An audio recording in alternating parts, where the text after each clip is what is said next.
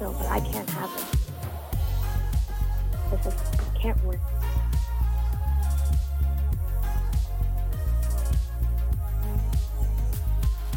Hey everyone, welcome back to another episode of With Love Alexa. Today I'm going to be talking with Dr. Lindsay Callan Weisner, a clinical psychologist, podcast host of Neurotic Nourishment, and co author of the upcoming book 10 Steps to Finding Happy.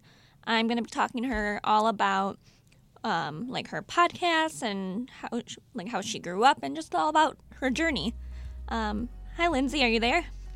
I am. How are you? Good. How are you? I'm so glad you could um, come on today. I'm so glad you let me. So there you go.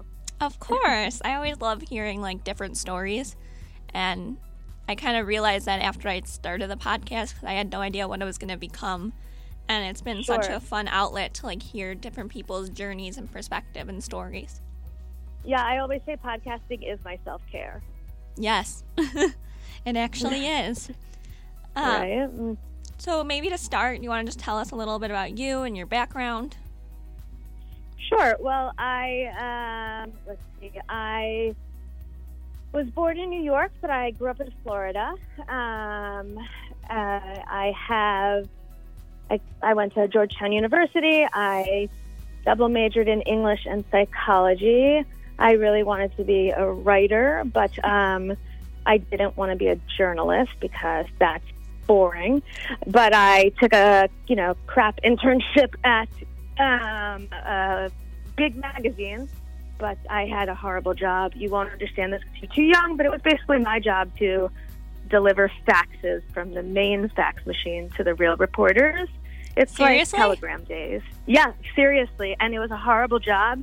And we already had email, so I don't know why anyone would fax me. It was a ridiculous job. I lasted five months and then I quit because That's I realized pretty good. Yeah, I know. And like, you know, of course I put six on my resume. The reality is I wanted to write books. I always have. I, there's just um, I wasn't smart enough to know like oh get a job in publishing. So um, I quit and fortunately a professor that I knew from Georgetown who had been following my whole you know uh, complaints about this job and we stayed in touch. He told me about a position open at the National Institute of Health in Child and Family Development and so I applied and I got the fellowship, and from there I went to graduate school, and I met my husband in graduate school. So I got stuck in the cold in Long Island. Aww. and I now have two children and um, a practice where I specialize in suicidal teenagers. And uh, everything feels like it sort of happened accidentally on purpose, if that makes any sense. Oh, trust me, 100%. I, um, I was a communications major and I wanted event planning, but I had yeah. been in an accident and like that caused me to have my chronic pain and everything kind of right. just went from there. Like if you would have sure. told me a couple years ago, I would tell I would laugh if you told me that I was going to be a podcast host or a bl- or a blogger. Yeah, I didn't know what a I mean, I, I kind of knew what a podcast was, but like about a year ago, maybe 10 months ago, a friend and I were sitting at a playground watching our kids play and just joking around. And um, another friend said, You guys are funny. You should do a podcast. And because we're both very impulsive, like ADD people, the next thing I knew, we, had, we you know we pulled out our phone, recording by phone on Anchor, and uh, started asking guests. And like our third guest she told us after, she's like, "You guys are really good, but do you know what a sound editor is?" and, uh, we did not. Um, and about actually in early November, my uh, co-host quit because she wanted to focus on um, her nutritional clients, and I had gotten more and more suicidal patients, and so I wanted to have more of an outlet and a voice, and she wanted less, and so um, this is technically my first season on my own. And uh, for the first few episodes, I made my nine year old sing the beginning of Les Mis because, you know, the on my own part because I thought it would be cute. Aww. So, uh, so yeah. So now I have a podcast called Neurotic Nourishment, where I try to talk about the difficult things that we are not, we're not supposed to talk about in polite company. Um, I've interviewed a woman who lost her child at a very young age, and I talked about the difference, you know, racial differences and being a mom of color or uh, a white mom. And this week's episode was about uh, breast cancer and a mm. breast cancer survivor. So, honestly, I think what you're doing is r- like great because it is so important to give people like um an outlet to share their stories and especially yeah. with how high suicide is yeah that's my big um you know that's my big thing and once again i sort of accidentally fell into that um their town it's two towns over but within a month last year, there were two suicides. And um, then I, uh, this year in my small town in September, there was another one. And I happened to have an opening when one called, and it turns out I'm not as I probably should be, particularly given, um, you know, teenagers' uh, impulsivity. But uh, you know, I like my name started getting spread around, and now I have several suicidal patients, none of whom I have ever sent to the hospital, none of whom have ever, um, you know, taken any action because there's a huge difference between thoughts and action. And I'm sure you know from chronic pain. I mean, um, I have had chronic back pain since I was 17. And I woke up one woke up one morning and couldn't walk, and so uh, you never know. I cannot walk. I should say that, but um, you know, you never know when like uh, I'm going to pick up a scarf and then be debilitated for a month or two. So, yeah. you know, it's um, yeah, you have depressing thoughts, and uh, you know, I'm sure there were times when I, you know, I I wanted things to get better and wondered if they would, but it's it's also a huge malpractice burden, and so I think a lot of people won't see patients until they send them to a hospital for a psych eval, where they're then evaluated by someone who is highly trained but probably just got out of school. And, uh, you know, it's usually like unless you walk in there with a knife to your throat, I think they send you home at the end of eight hours of an excruciating, embarrassing, painful process. So, yeah. Um, you know, my as it turns out, you know, my I have a relative, a close relative, who has tried to commit suicide a bazillion times and has never succeeded. And I think that growing up with this, and um, in a really weird way, it's easier to hear people talking about wanting to die, and also to be comfortable with the fact that it, it's harder than it looks. You know, um, so it all makes sense looking back. But of course, growing up, I I had no idea why I was stuck with this burden. Um, yeah, it no, and it's and it's hard. Like, even though like like with you and having patients and talking to your patients, it can be really. I'm trying to think of the word, like taxing on you too. It is definitely exhausting. Um, like emotionally, also, even. Right. It's definitely emotionally exhausting, and but it also makes me feel like I am.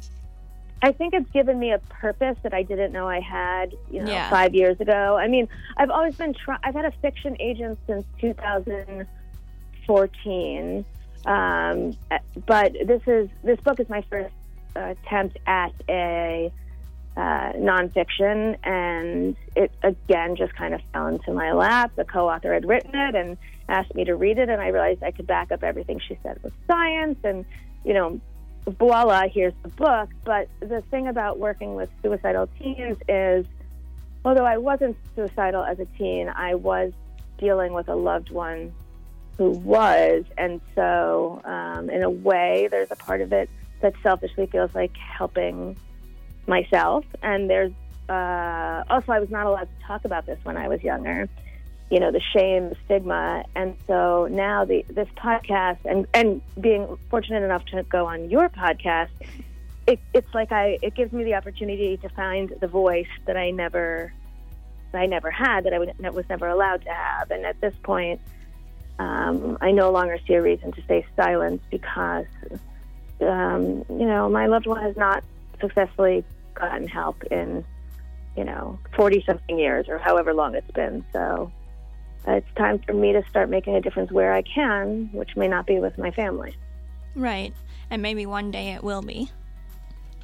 I do not think so, but I admire your youthful optimism. Um, uh, instead, you know, I think that's part of why this book, and more, moreover, the hashtag 10 steps and the stigma that I am working my butt off day and night to try to spread is so important because a lot of my, I was told as a kid not to say anything, you know, and then about what was going on at home. And then these teenagers, a lot of times their parents don't want the schools to know. They're worried it'll affect, you know, their friendships or their college applications or whatever it is. And so now you're not only depressed and or seriously anxious and possibly thinking about suicide, but you feel ashamed. Yeah you know, it's an additional burden that we place on them. And if we treated mental health more like physical health, we could possibly save some lives. And I think that's my hope. Yeah, me too. And I think because also, like I talk about it as invisible illness. So like, even though someone right. is sick, but that's still not looked at like physical, like chronic pain, because you can't see it and there's nothing wrong, quote unquote, on the outside they don't treat it like if there was always. Right. So it's like the same and, thing. And also with most pain, there's a beginning and an end to the getting better portion of it. Right. You know, like yes, a sprained ankle lasts for a really long time, or seems like it because it's a sprain, and it's but like with uh, chronic pain, people don't understand why you're not better by now. And with mental illness, it's the same thing. So and a lot of times um, it's connected too. Oh, a hundred percent. I mean, why wouldn't you be depressed if you're, you know, you're constantly in pain and, um, you know, it's a vicious. Uh, this is before it was called an opioid crisis. This is just like this is just a deal. Like, okay, take pills so you can go to class. Take pill, you know. Yeah. I got an I got an epidural in order to go to prom both junior and senior year because um, you know, this was just the, the, here it is. This is what you got. Um, so yeah, I mean, that's part of the reason I wanted to be on your podcast is because I could see that that connection. Um, you know, for both of us, it's it's a big connection. Yeah, and really nowadays, like there's so many different connections in because it's such a broad area, but it's also sure. not at the same time. It, like there's like different yes. parts, but it's still like they're all connected. Parts of what do you mean? Explain. Sorry, I'm like, um, it's okay. Like each, like you have the mental health aspect, you have the pain aspect, you have the emotional, and it all kind of like they're all broad, but they all come together. I agree. I mean, you know, our yeah. body's a system. It's all related, and uh, you know, I have this discussion with parents about medication. I mean, listen, okay, when I first hurt my back in, Jesus, 1993, 94, I was put on, it, w- it was an old school, a very old school antidepressant, but in low doses, antidepressants can be used for pain, you yeah. know. Um, I'm on Cymbalta because A, a lot of times I'm anxious as hell. I have two small kids, and B, it supposedly is good for pain. You know, it really is all related. Um, is which is not to imply by any, yeah, it's not to imply by any means that pain is in our heads. It's simply that the system is related. and like I've had doctors tell me it's in my head, but like in a way, I guess it is. It's in my brain. Like my brain, it was from a brain injury, so it's doing, but it's not actually in my. Like I'm not making this up or trying for this to happen. Yeah, and I, you know, what really frustrates me is when a doctor can't figure something out and so they send someone to a psychologist or a psychiatrist. Mm-hmm. I mean, and I'm the psychologist and it still frustrates me. Like, just because you don't know, does it actually, do you know that's how the Salem witch trials got started? Really? yeah. Um, there was the the girl who started it all. I forget her name, but she, she was her parent. She was an orphan, and she was sta staying with a town doctor. And some someone came in with a symptom that he couldn't identify, and so he declared it to be witchcraft. And like that is the like. There's much more complicated in social psychology. Um, it's a fast. I love the topic, but literally, it got started because some doctor couldn't figure out what it was and declared it witch, witchcraft.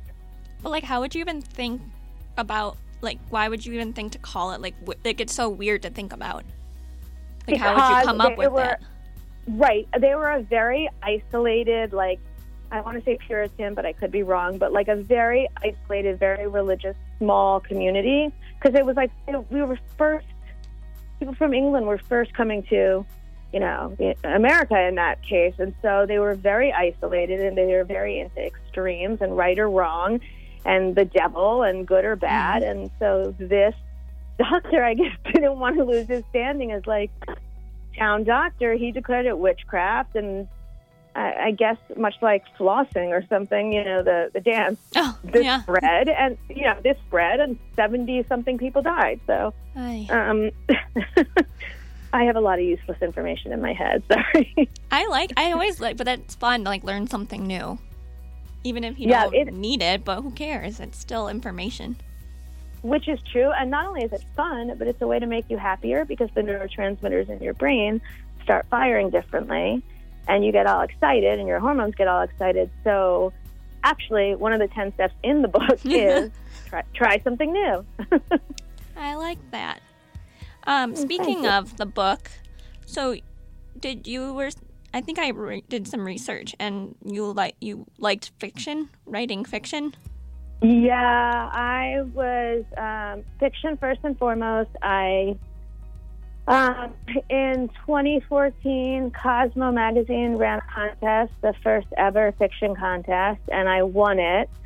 And um, I got my it was an excerpt from my book printed in Cosmo. I got to meet with some really cool people's agents at um, Random House. I got to tour the office.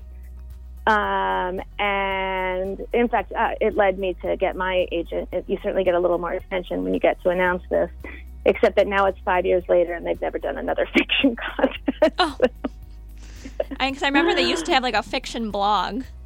I Yeah. remember a while back I used to read it. yeah, well, it Cosmo actually started as a fiction magazine, Really? and then some. Yeah, I know, and then somehow it became all blowjobs and you know sexy tips. I don't know. Um, I should have asked if you swear on your podcast. I'm Doesn't sorry. matter. It's all good. Okay, good. Okay, good. Um, but yeah, I started with fiction. I got an agent, and I, the day they told me they were going to announce my winning, because the, let me just say that the judges were some amazing judges.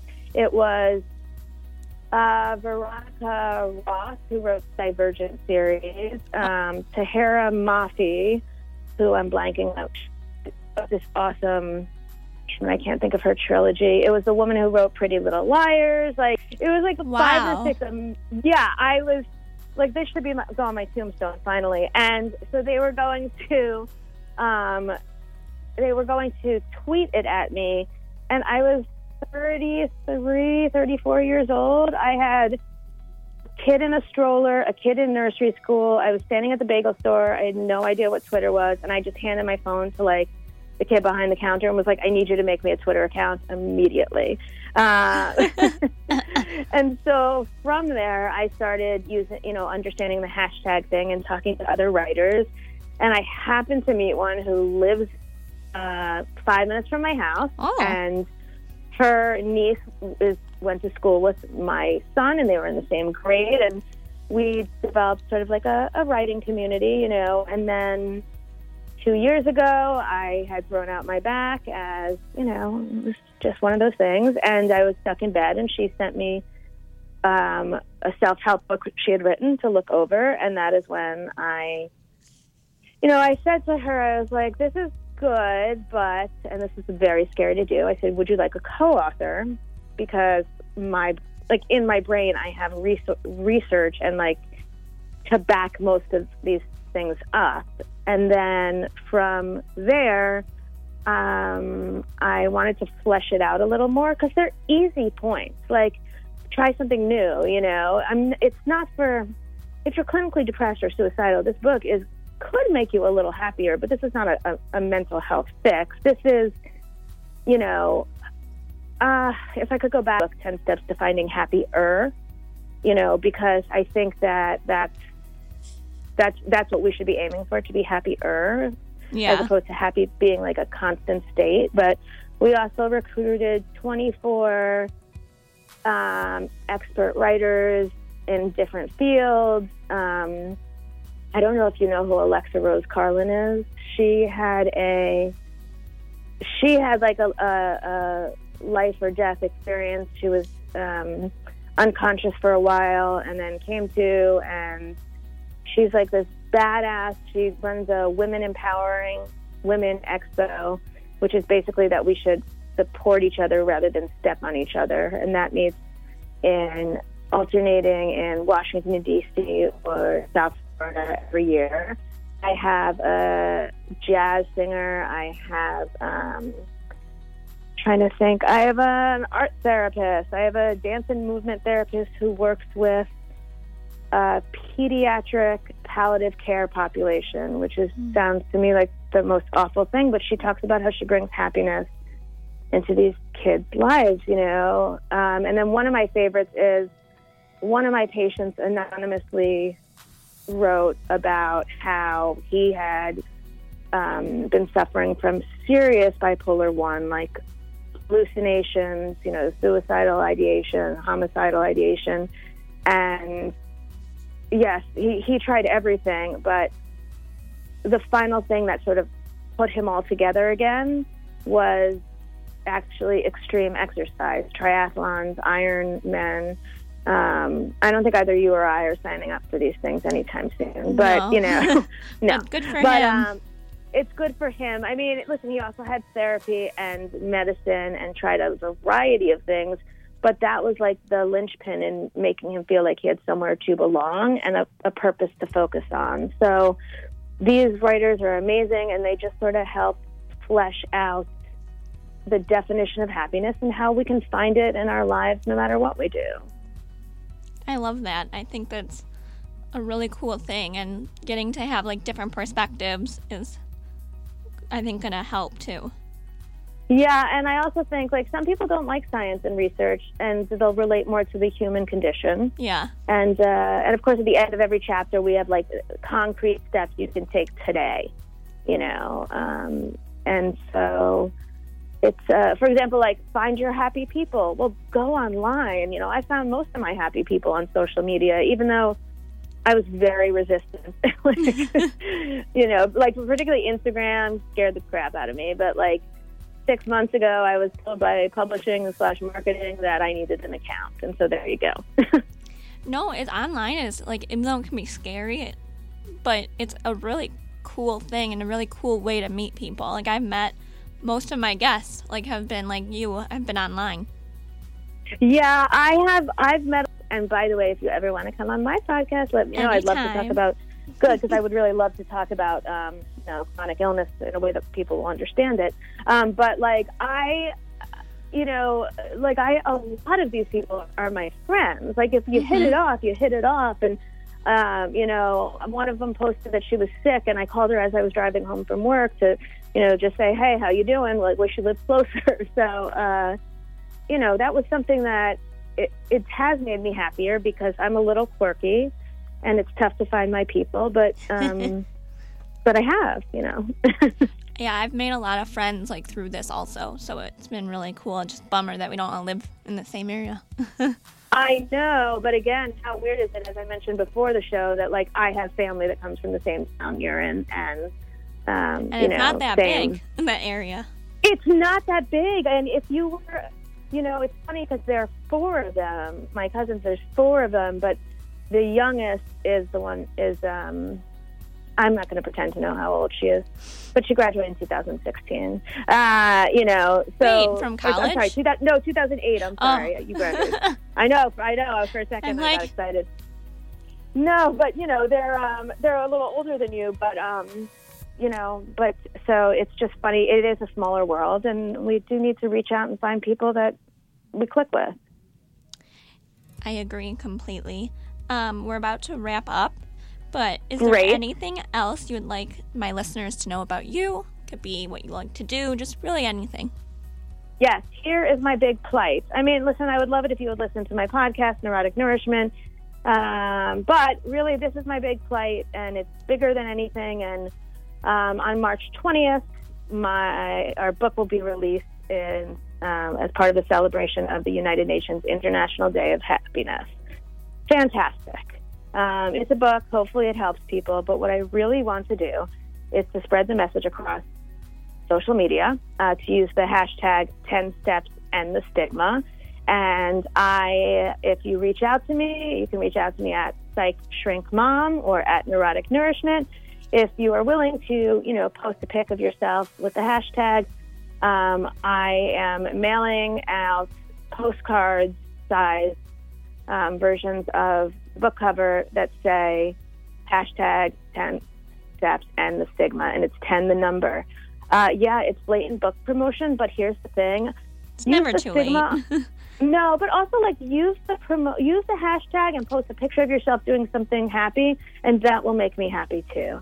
Um, and also, uh, this blatant self promotion is going to it's going to leave me in, in the negative after uh, mailing stuff all over the world. But I feel strongly enough that it's if we can help one people feel less alone with the hashtag 10 steps and the stigma, uh, it will make me feel purpose and fulfilled and like I have done something really good in this world.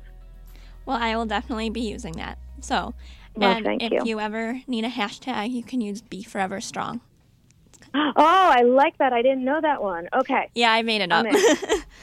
That's okay. I made up 10 steps and the stigma, but I will definitely use it. And um, perhaps uh, later on at some point, you'll let me know where I can send your postcards. Sounds good. Well, thank you once again. And this Thank been you another so much. and this been another episode of With Love Alexa. Bye.